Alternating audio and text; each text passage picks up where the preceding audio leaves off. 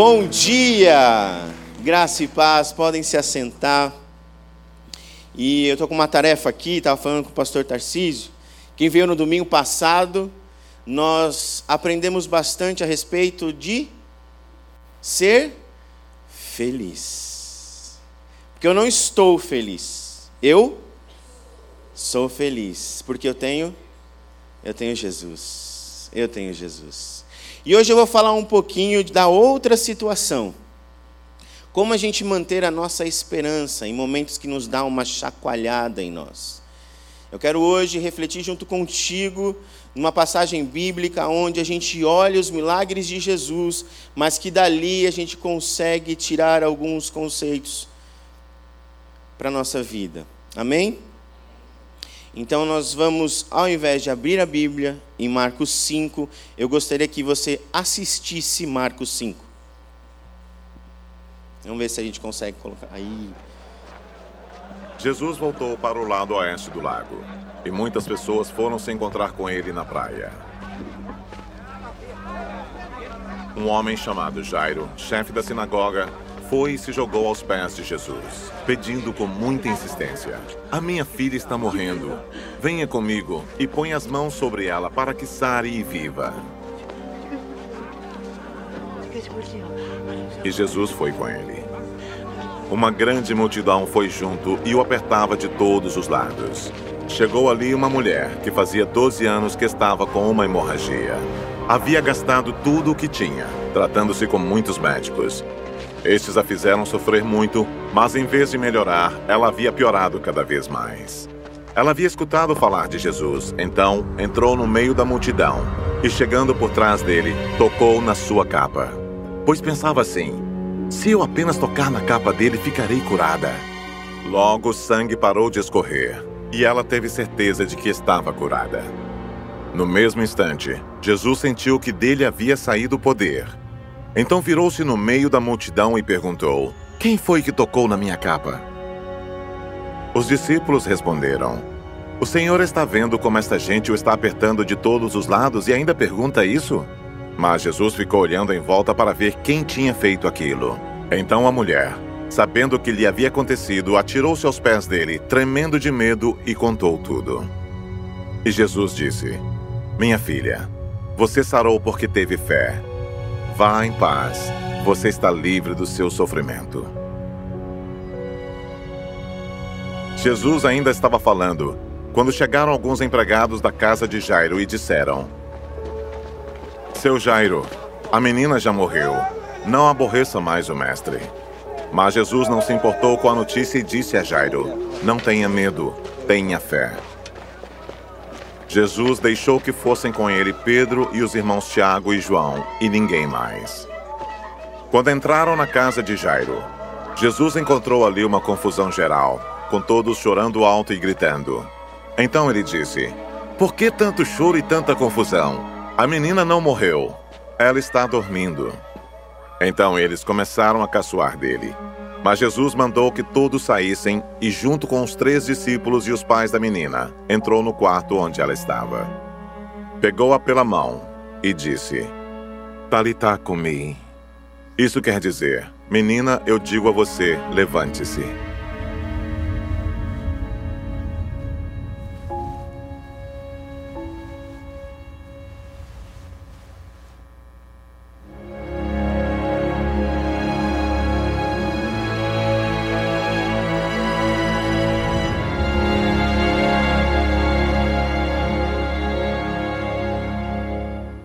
Mesmo instante, a menina, que tinha 12 anos, levantou-se e começou a andar. E todos ficaram muito admirados.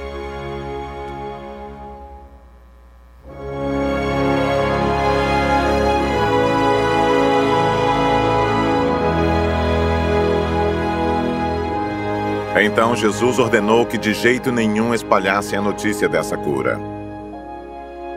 E mandou que dessem comida à menina. Glória a Deus, glória a Deus. Você acabou de ler Marcos 5, no versículo 8 até o fim, depois você pode conferir aí na sua Bíblia. Essa história maravilhosa, que Jesus estava chegando de barco a uma cidade, uma multidão o cercava, e ele de repente foi, então, é, encontrado por Jairo, aonde Jairo faz um pedido para Jesus. Irmãos, eu estou colocando o computador aqui, acredite se quiser, para eu poder ler, que eu acordei com a, com a vista cansada, a idade vai chegando, né? Eu, no quinta-feira eu estava no Viver Bem, eu fui pregar no Viver Bem. E aí a Regina fez uns exercícios laborais com a gente. E aí quando terminou o exercício, eu falei, Regina, pelo amor de Deus. Eu falei, olha, irmãos, por favor, façam exercícios, se exercitem, né? Essa é a mordomia do corpo, porque vocês não vão chegar na minha idade. E aí com bursite, tendinite, fica difícil depois de você se mexer. Então eu também estou chegando na idade de não conseguir enxergar direito. Assim vai me ajudar bastante. Mas hoje nós, eu quero falar com vocês a respeito desses dois personagens bíblicos. Jairo e a mulher. Confesso aos irmãos que essa passagem tem me intrigado já há meses. E em novembro nós falamos a respeito da mulher, lá em Americana. Mas hoje eu gostaria de olhar para os dois, de uma forma que nós pudéssemos extrair do texto aquilo que ele tem para falar conosco nessa manhã. Amém? Então nós podemos adiantar uma resposta muito clara quando nós vemos esse vídeo. Jesus é a resposta para a cura, para a salvação, para a restauração, para perdão de todos nós. Não há nada melhor do que Jesus. Não há nada melhor do que Jesus. E quando nós lemos o relato desses dois, é importante a gente colocar um lado a lado do outro. A gente distinguir o homem, um judeu, cuidador da sinagoga, que tinha uma filha e que já sabia, o que demonstra a passagem, que Jesus era o Messias. Ele tinha essa consciência. Por isso ele vai de encontro a Jesus. Do outro lado do texto, uma mulher. Nós não temos referência sobre a sua origem, a origem dessa mulher, mas ela estava doente há muitos anos com hemorragia. Ela não conhecia Jesus, a passagem deixa claro para nós, tendo ouvido falar sobre ele, ela vai em busca dele. Então nós temos um pai anciano que Jesus vai encontra sua filha e uma mulher desesperada para que Jesus a curasse. Jesus. Hoje vocês vão ouvir muito isso. Jesus. Jesus é a resposta para os males que nós temos no mundo. Amém? Jesus ele se manifesta aquele quem o busca de todo o coração. Eu acredito que nesse ano de 2023 você deve ter se colocado diante do Senhor e ter falado para Ele: Senhor, eu quero ter mais intimidade contigo. Eu quero me aprofundar mais no Senhor. Eu quero me colocar mais aos teus pés. Eu quero ouvir mais a tua voz. Eu preciso ser mais direcionado na minha vida. Então, Senhor, eu quero estar mais perto de ti. Essa foi a atitude de Jairo e da mulher cansados, cansada, né? De sofrer, vai em busca de uma solução. E ela ouve falar sobre Jesus. E quem ela vai buscar? O Rei da Glória. Ele é o Rei da Glória.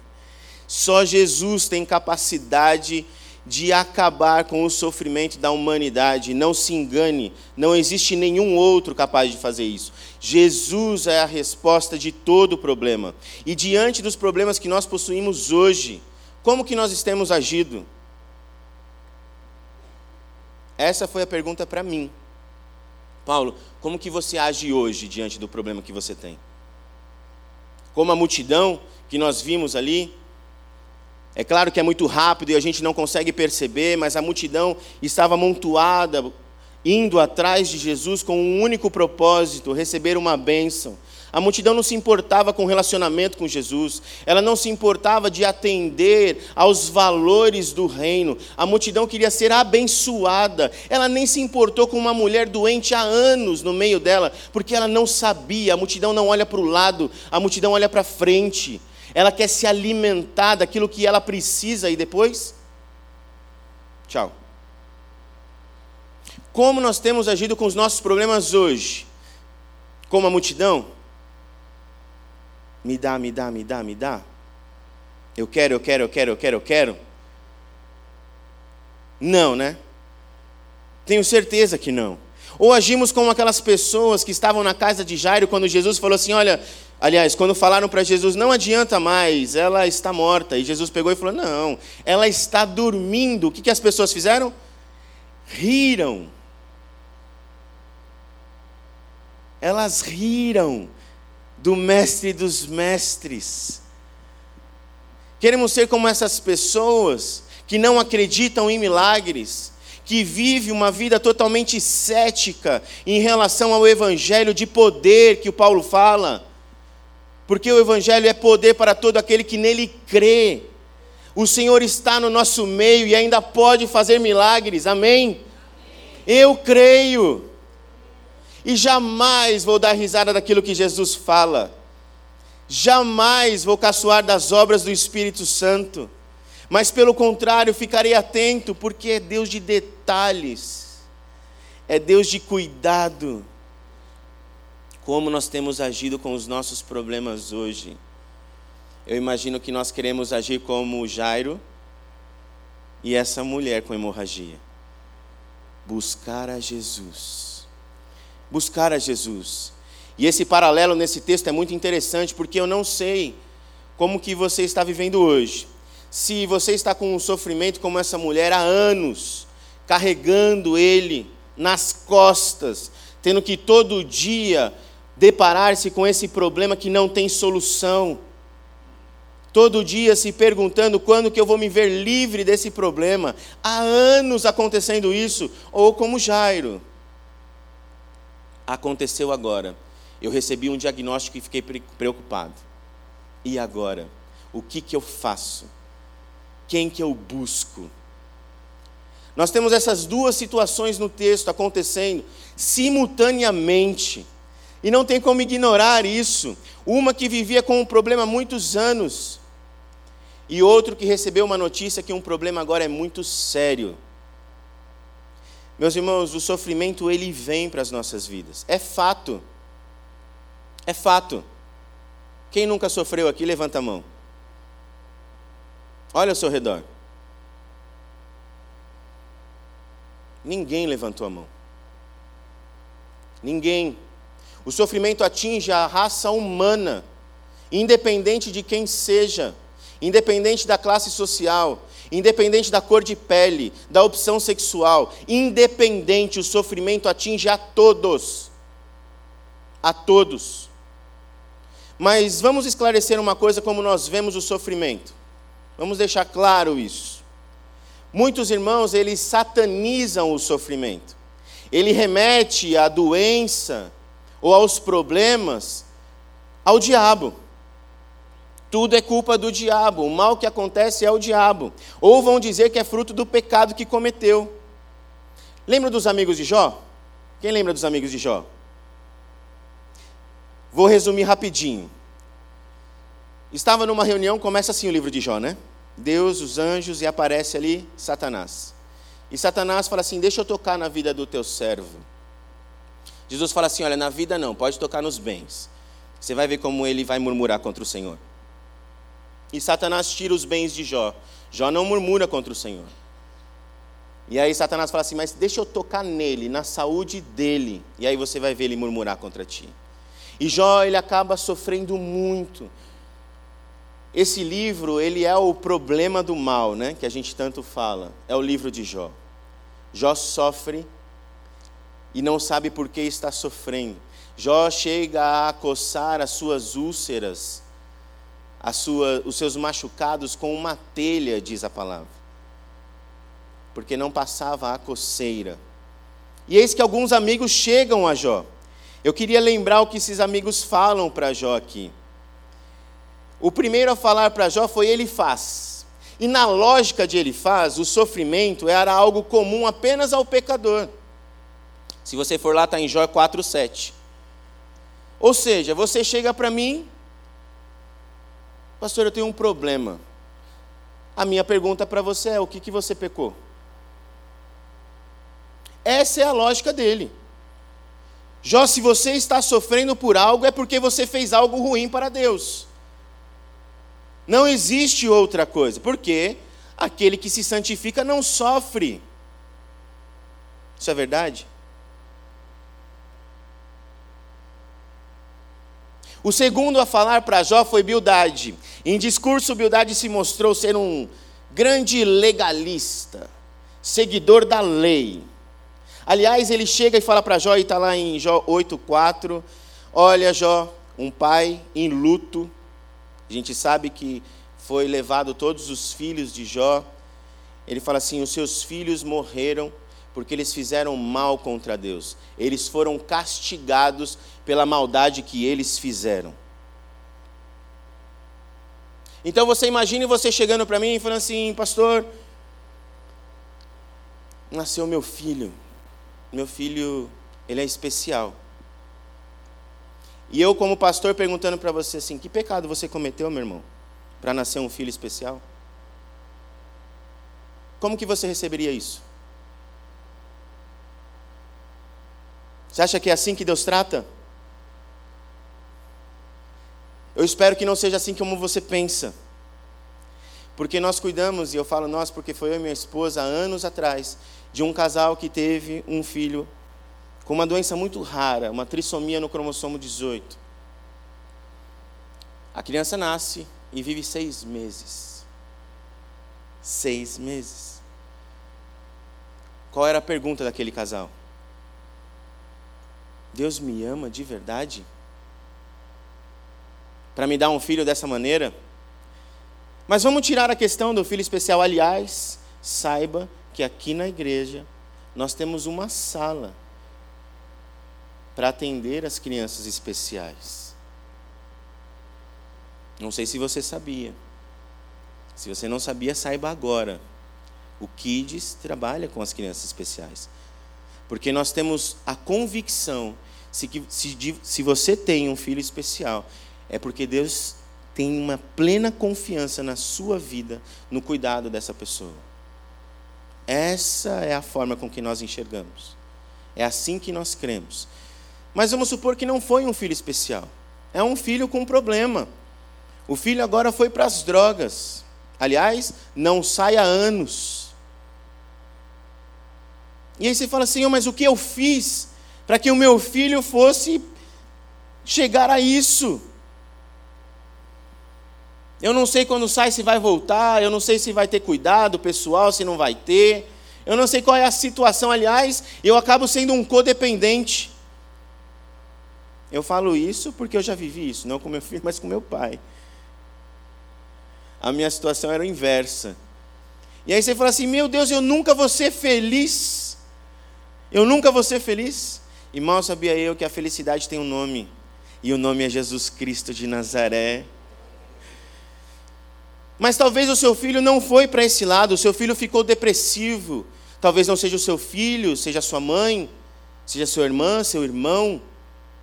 Mas passou por uma situação muito dolorosa que agora questionamento é esse: por que esse sofrimento veio me afligir?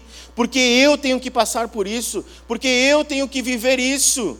Na lógica dos amigos de Jó, é porque você pecou. Aliás, tem muita gente por aí acreditando assim. Em outras igrejas, aqui não. O terceiro amigo de Jó a falar foi Zofar. E aí, né, parece que vai vir alguém para dar um ânimo para Jó, né? Porque você imagina, o cara está sofrendo, ele está perguntando para Deus o que está acontecendo, chega um amigo e fala assim: Você fez alguma coisa errada, meu. Ele fala: Mas eu não fiz nada. Aí vem um outro e fala assim: Olha, os seus filhos fizeram alguma coisa errada, vocês fizeram algum mal para Deus. Ele fala: Mas eu não fiz nada. Aí vem o terceiro. Aí você fala assim: Então esse terceiro, com certeza, vai passar a mão na cabeça de Jó. Mais uma acusação vem para Jó, mais uma vez reforça: Jó, você pecou contra Deus. Ele chega a afirmar que Jó estava sofrendo. A, a, a... Zofar é tão forte, aliás, está em Jó 11,6, para quem está anotando. Zofar ele fala tão forte que ele fala o seguinte: você ainda está sofrendo pouco para o que você fez para Deus. Olha que amigo incentivador esse, motivacional, esse é coaching. É para ele sair daquilo mesmo. Ó, agradece a Deus que é só isso. Você só perdeu tudo que você tinha, você só perdeu toda a sua família e você ainda está coçando as suas feridas com uma telha. Você poderia estar tá morto. Então agradece a Deus. Meus irmãos, o que os amigos de Jó falariam para Jesus sabendo que ele seria crucificado? Você consegue imaginar? Jesus e os, e os amigos de Jó na mesa, sentado na mesa, Jesus partindo o, o pão e falando assim: Esse é meu corpo, que é dado entre vós, e esse, o cálice, é o meu sangue, que vai ser derramado na cruz. Os amigos de Jó falam: Meu Deus, quanto pecado esse homem cometeu. Entende? Como não dá para pensar daquele jeito? Se você pensa assim, tira isso do seu coração. Porque essa lógica não funciona quando nós olhamos para Jesus. Aliás, isso tem um nome. É chamado de teologia triunfalista. Agora é só vitória. Não, não vou cantar não. Tem um professor chama Ricardo Quadros Gouveia. Ele escreveu um livro que chama Piedade Pervertida.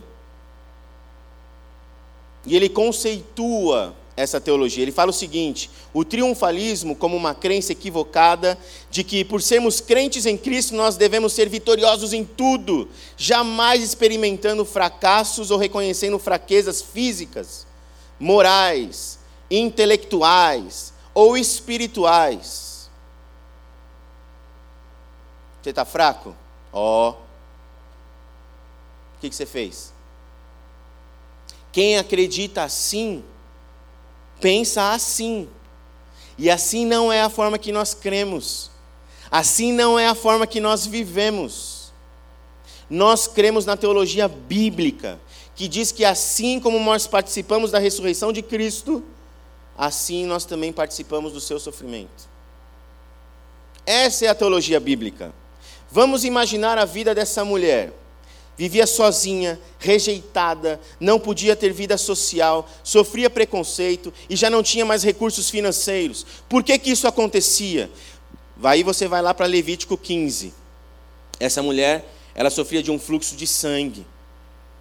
E a Bíblia Aliás, Deus deu leis ao seu povo para que justamente eles não se contaminassem com doenças e outras questões mais. Essa mulher, por estar com fluxo de sangue, ou seja, uma menstruação, que acabou não parando e criou-se uma hemorragia, ela era considerada impura para aquele povo. E Levítico 15 descreve muito claro como que deveria atuar essa mulher na sociedade.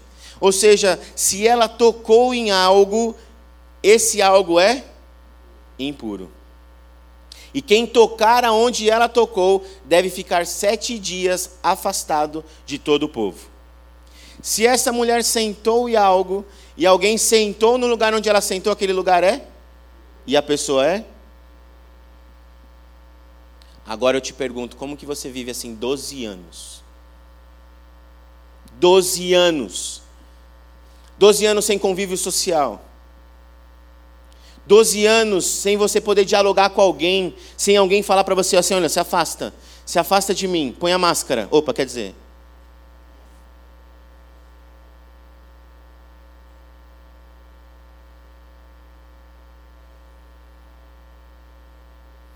Olha, vamos marcar um cafezinho? Não, não pode ser virtual. Online. Não, mas eu sou sinestésico, eu sou, eu sou relacional que morra você. Eu quero ficar aqui bem seguro no virtual. Doze anos. Doze anos essa mulher tendo que trabalhar na mente dela. Aliás, a Bíblia diz que ela procurou médicos e médicos e médicos. Nós vimos a passagem de Marcos, aonde Marcos fala que os médicos só pioraram a situação. Mas quando nós vamos para a passagem de Lucas, é um médico, né? Sabemos que Lucas é médico, Lucas dá uma, uma amenizada nos médicos e fala assim: os médicos não puderam encontrar o mal que afligia aquela mulher. Mas aqui diz que os médicos, além de não curá-la, não conseguiam entender o que estava acontecendo com ela, piorou a situação. Meus irmãos, você consegue imaginar se você, você não tendo ninguém para compartilhar o seu coração? Você não tendo um amigo que você sente e fala assim: olha, está acontecendo isso na minha vida, eu preciso de ajuda.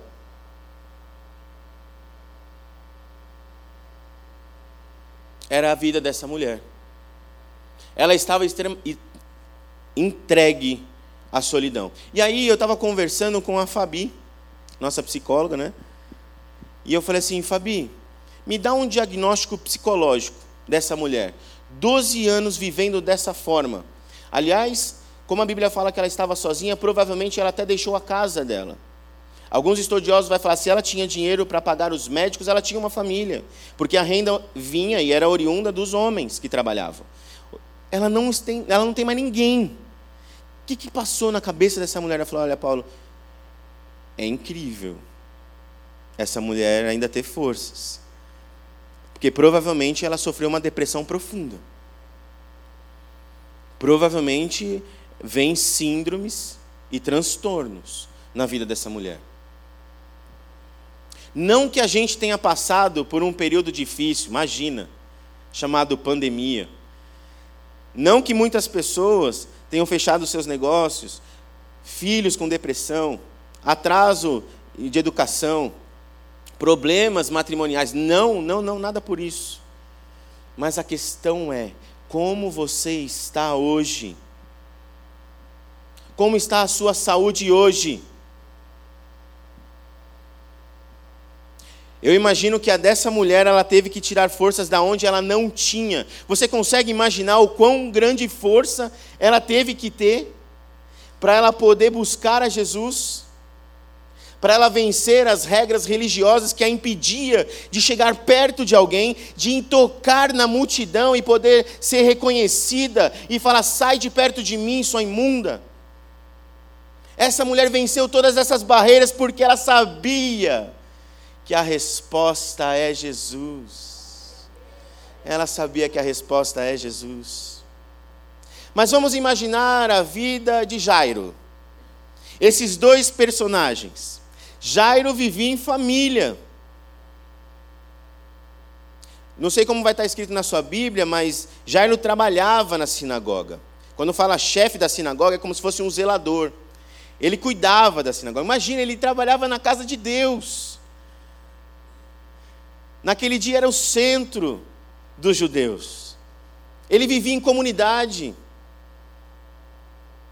Ele tinha um trabalho ele tinha recursos financeiros. Paulo, como você sabe que ele tinha recursos financeiros? Você viu pelo vídeo? Quando eles chegam ali e a menina está deitada como morta, e existem pessoas chorando, o texto distingue isso, se você for ver. Existem pessoas tristes e existem pessoas chorando. Essas pessoas chorando eram pessoas contratadas para chorar. Naquele, naquela época tinha muito disso, né? Em alguns lugares ainda tem. Ou seja, a vida de Jairo é totalmente diferente da vida da mulher. O mal deixou de afligi-lo? Deixou? Não. Não deixou de afligir. Estava tudo bem na vida de Jairo, mas de repente vem a notícia: Jairo, a sua filha está morrendo. E vamos falar aqui, meus irmãos, sério. Eu fiquei fazendo esse exercício e alguns sabem, eu tenho quatro filhos. Se falar assim, Paulo, a sua vida está acabando. Eu falei, ah, beleza, Senhor. Vou organizar as coisas para que todo mundo viva bem. Minha esposa e meus filhos. Agora, eu recebi uma notícia: o seu filho está morrendo. Eu não sei para você, mas para mim, dá uma sensação de impotência, uma, uma questão de insegurança. É como se tirasse o chão dos meus pés como se tocasse naquilo que foi dado para eu cuidar, né? Que às vezes eu esqueço que não é meu, é de Deus. Eu só, eu só tenho que cuidar, porque é dele. Ele ama muito mais do que eu. Mas Jairo, ele arranca um poder que eu não sei de onde. Ele não se deixa abalar. Meus irmãos, e olha que tiveram dois momentos na passagem do texto que a gente pode falar assim: olha, se fosse eu ali, porque Jairo ele vai diante de Jesus, ele conta para Jesus o que está acontecendo, ele falou: então tá bom, eu vou lá na sua casa, né? Vou lá na sua casa. E de repente chega os homens e fala assim: Olha, para de importunar o mestre porque a sua filha já morreu. Eu não sei como você reagiria nesse momento, mas eu imagino eu. É mentira, é mentira, é mentira. Isso não aconteceu, não aconteceu, não aconteceu. Não é verdade, não é verdade, não é verdade. Mas a Bíblia mostra que Jairo não fala nada. Não dá para falar porque a Bíblia não fala nada. Mas eu imagino que, como pai, naquela situação, assim, ele vai curá-la. Ele é Deus. Ele é o mestre dos mestres. Ele tem capacidade de fazer isso. Jesus logo se antecipa falando assim: Jairo, nós vamos até lá e só vai entrar eu, Tiago, Pedro e João. Deixa esse povo aí aí fora. Homens de pouca fé. Entra comigo quem tem fé, quem acredita. E teve um segundo momento no texto que é justamente quando eles riem, quando Jesus fala: Olha, ela está dormindo, e eles dão risada. Como você reagiria às risadas? Você é crente? Sou. Então explica a pandemia. Explica o mal que levou tantas pessoas. Você consegue explicar isso? De um lado, uma mulher, 12 anos perdendo vida. De outro lado, um homem com uma filha de 12 anos vivendo uma vida. Consegue entender?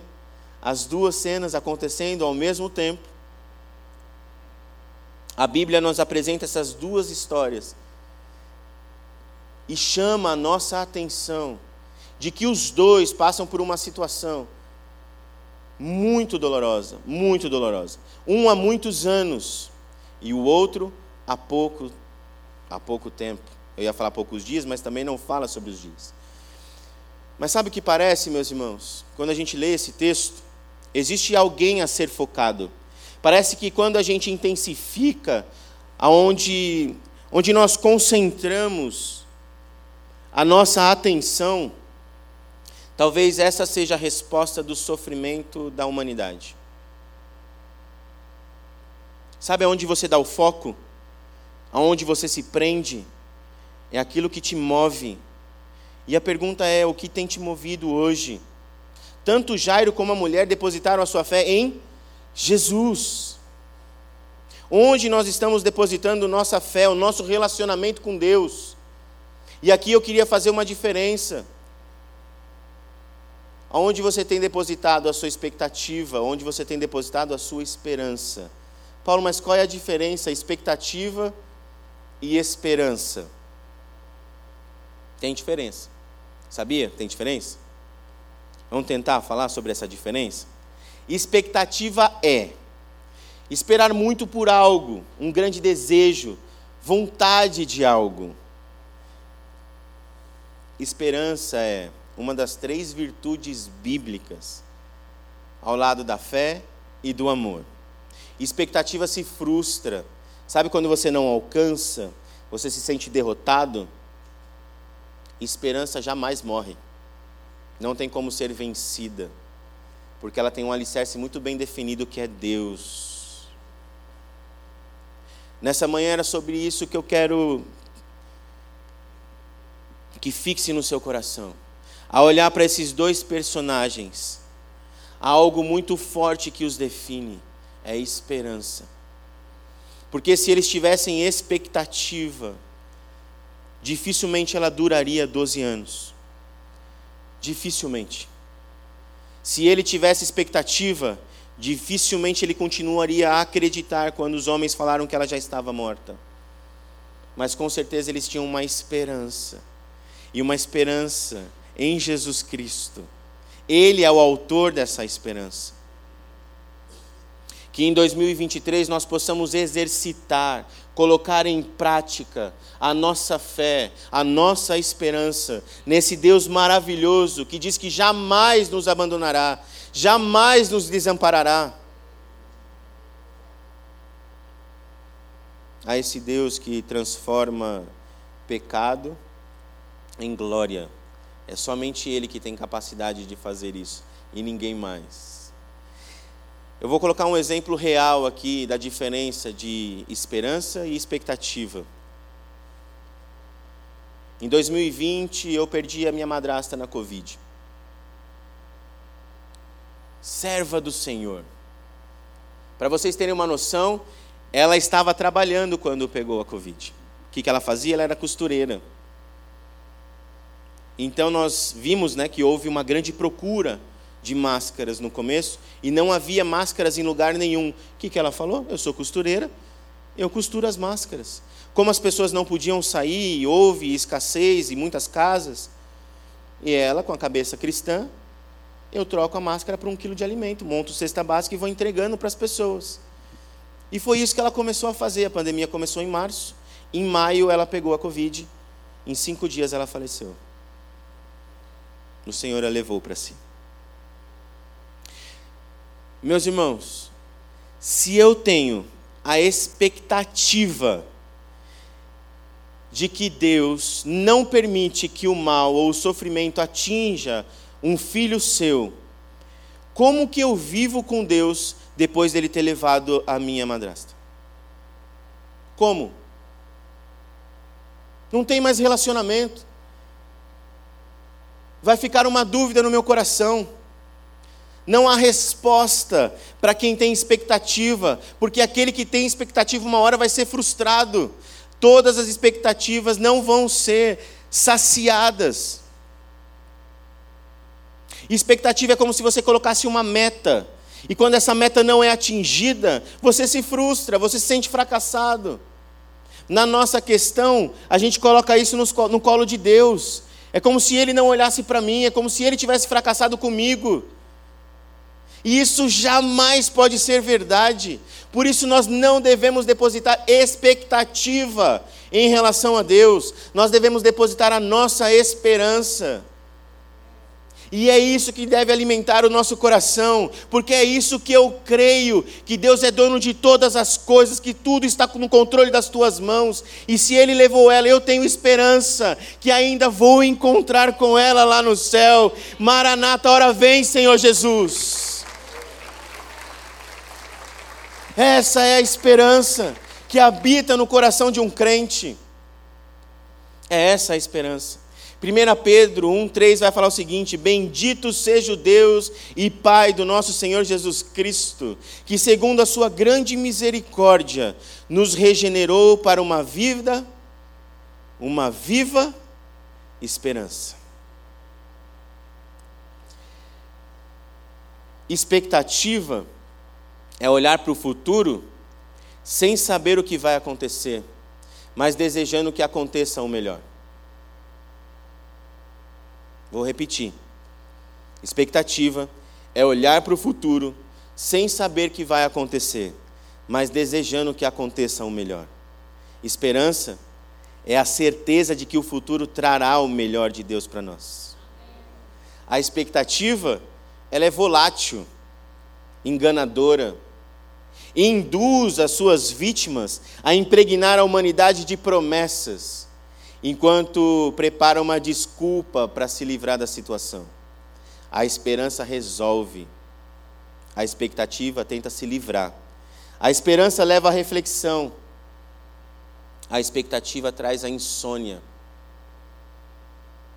Que nessa manhã o seu coração se encha de esperança. Na resposta a tudo que nós precisamos, que é Jesus Cristo o dono dessa esperança, o autor e consumador da nossa vida. Pode ser essa a situação que você se encontra hoje, com as suas expectativas frustradas, cansado, cansada, com os projetos que não deram certo, os planejamentos e tantas outras coisas. Mas eu quero te dar uma notícia. Isso já era previsto porque ela estava com o foco no lugar errado.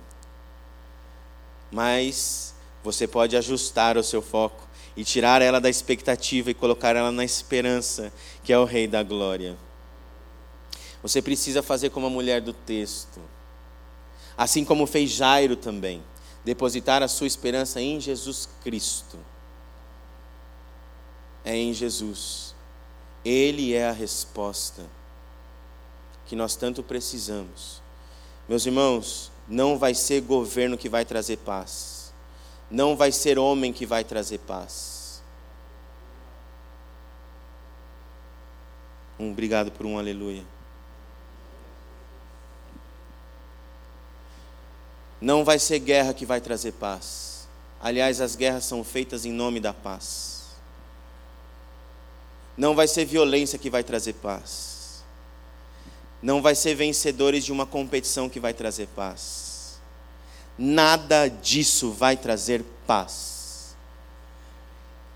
Mas tem um que é chamado de príncipe da paz. Ele traz paz.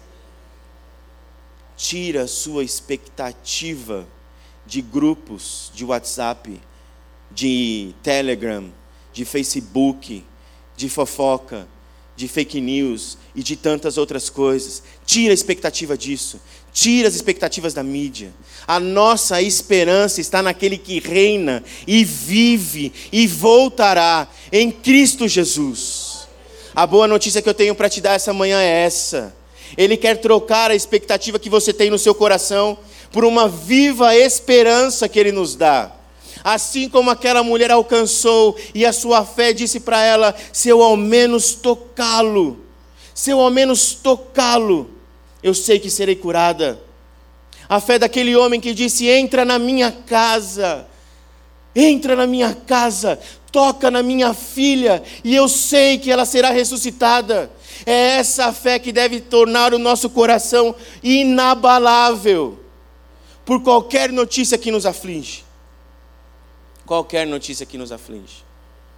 Eu gostaria de pedir para se colocar de pé nesse momento. E eu gostaria de orar com você. Romanos 5, de 1 a 5, ele fala o seguinte.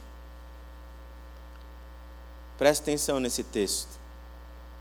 Justificado, pois, mediante a fé, temos paz com Deus por meio do nosso Senhor Jesus Cristo, pelo qual obtivemos também acesso pela fé a esta graça, na qual estamos firmes. Firmes, como árvore plantada junto ao ribeiro de águas. Aleluia firmes como uma casa construída sobre a rocha. E nos gloriamos na esperança da glória de Deus. E não somente isto, mas também nos gloriamos nas tribulações, sabendo que a tribulação produz perseverança. A perseverança produz experiência. E a experiência produz esperança. Talvez você esteja na tribulação ainda, mas deixa eu te dizer: logo vem aquele teste para fazer você perseverar. E quando você persevera, vai te trazer experiência e fortificar a tua fé, sabendo que a resposta só pode vir dele. E depois que você tem experiência e maturidade espiritual para entender que tudo à sua volta jamais pode tirar aquilo que Deus colocou no seu coração, você tem esperança.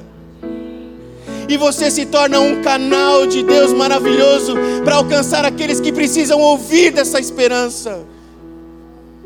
Ora, a esperança não nos deixa decepcionados, porque o amor de Deus é derramado em nosso coração pelo Espírito Santo que nos foi dado. O que um encontro com Jesus é capaz de fazer? Deixa eu te falar uma coisa que só dá para perceber quando nós estudamos o texto. Em Levítico 15, depois que aquela mulher sai do seu momento de impureza, ela precisa entregar uma oferta ao Senhor. Ela tem que pegar dois pombinhos ou duas rolinhas e entregar ao sacerdote como uma forma de sacrifício para dizer eu não estou mais impura, para que aquela oferta seja derramada, o sangue das pombinhas, no altar do Senhor. Sabe qual é o problema disso no Antigo Testamento? É porque toda vez que ela fica menstruada, ela tem que fazer isso. Toda vez que alguém peca, ele tem que fazer isso.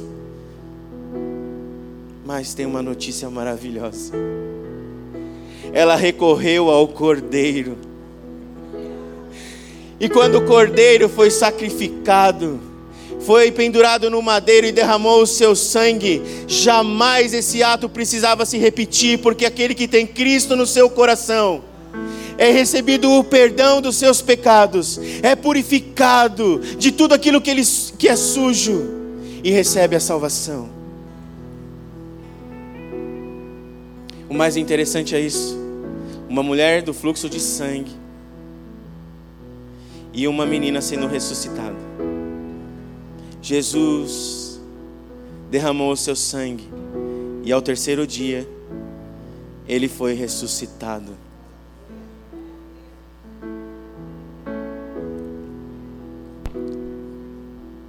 Não há nada melhor.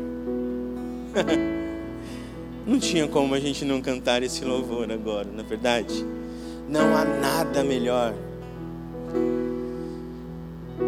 E eu quero fazer um convite a você. Quer trocar a sua expectativa por uma esperança viva? Quer aceitar Jesus no seu coração? Se você ainda não confessou com os seus lábios, levante a sua mão e eu quero orar com você nesse momento.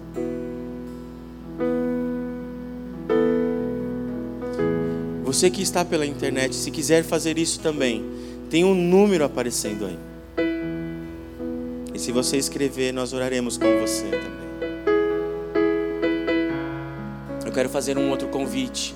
Talvez você tenha estado abatido, triste, mas é um momento de renovo, é um momento de esperança viva, de, de uma forma de vida diferente, de intimidade com Deus. E é isso que você precisava. Desse toque especial. Eu também quero orar com você. Levante a sua mão que nós vamos orar junto nesse momento. Amém. Amém. Amém. Amém. Posso te fazer um pedido? Você pode vir aqui à frente para nós orarmos juntos? Você que levantou a sua mão, nós vamos estar aqui à frente enquanto nós louvarmos ao Senhor, que esse passo que você dá em direção a Ele, seja para que esse calor maravilhoso do Espírito Santo, esse fervor que só existe nele, possa fazer essa troca no seu coração. Para que você não seja mais frustrada, mas pelo contrário, seja alimentada pela glória do nosso Senhor Jesus. Vou pedir aos pastores que nós possamos orar nesse momento pelas pessoas que estão aqui à frente. Por favor, você que tem condição de orar, vem aqui conosco para que nós possamos orar agora.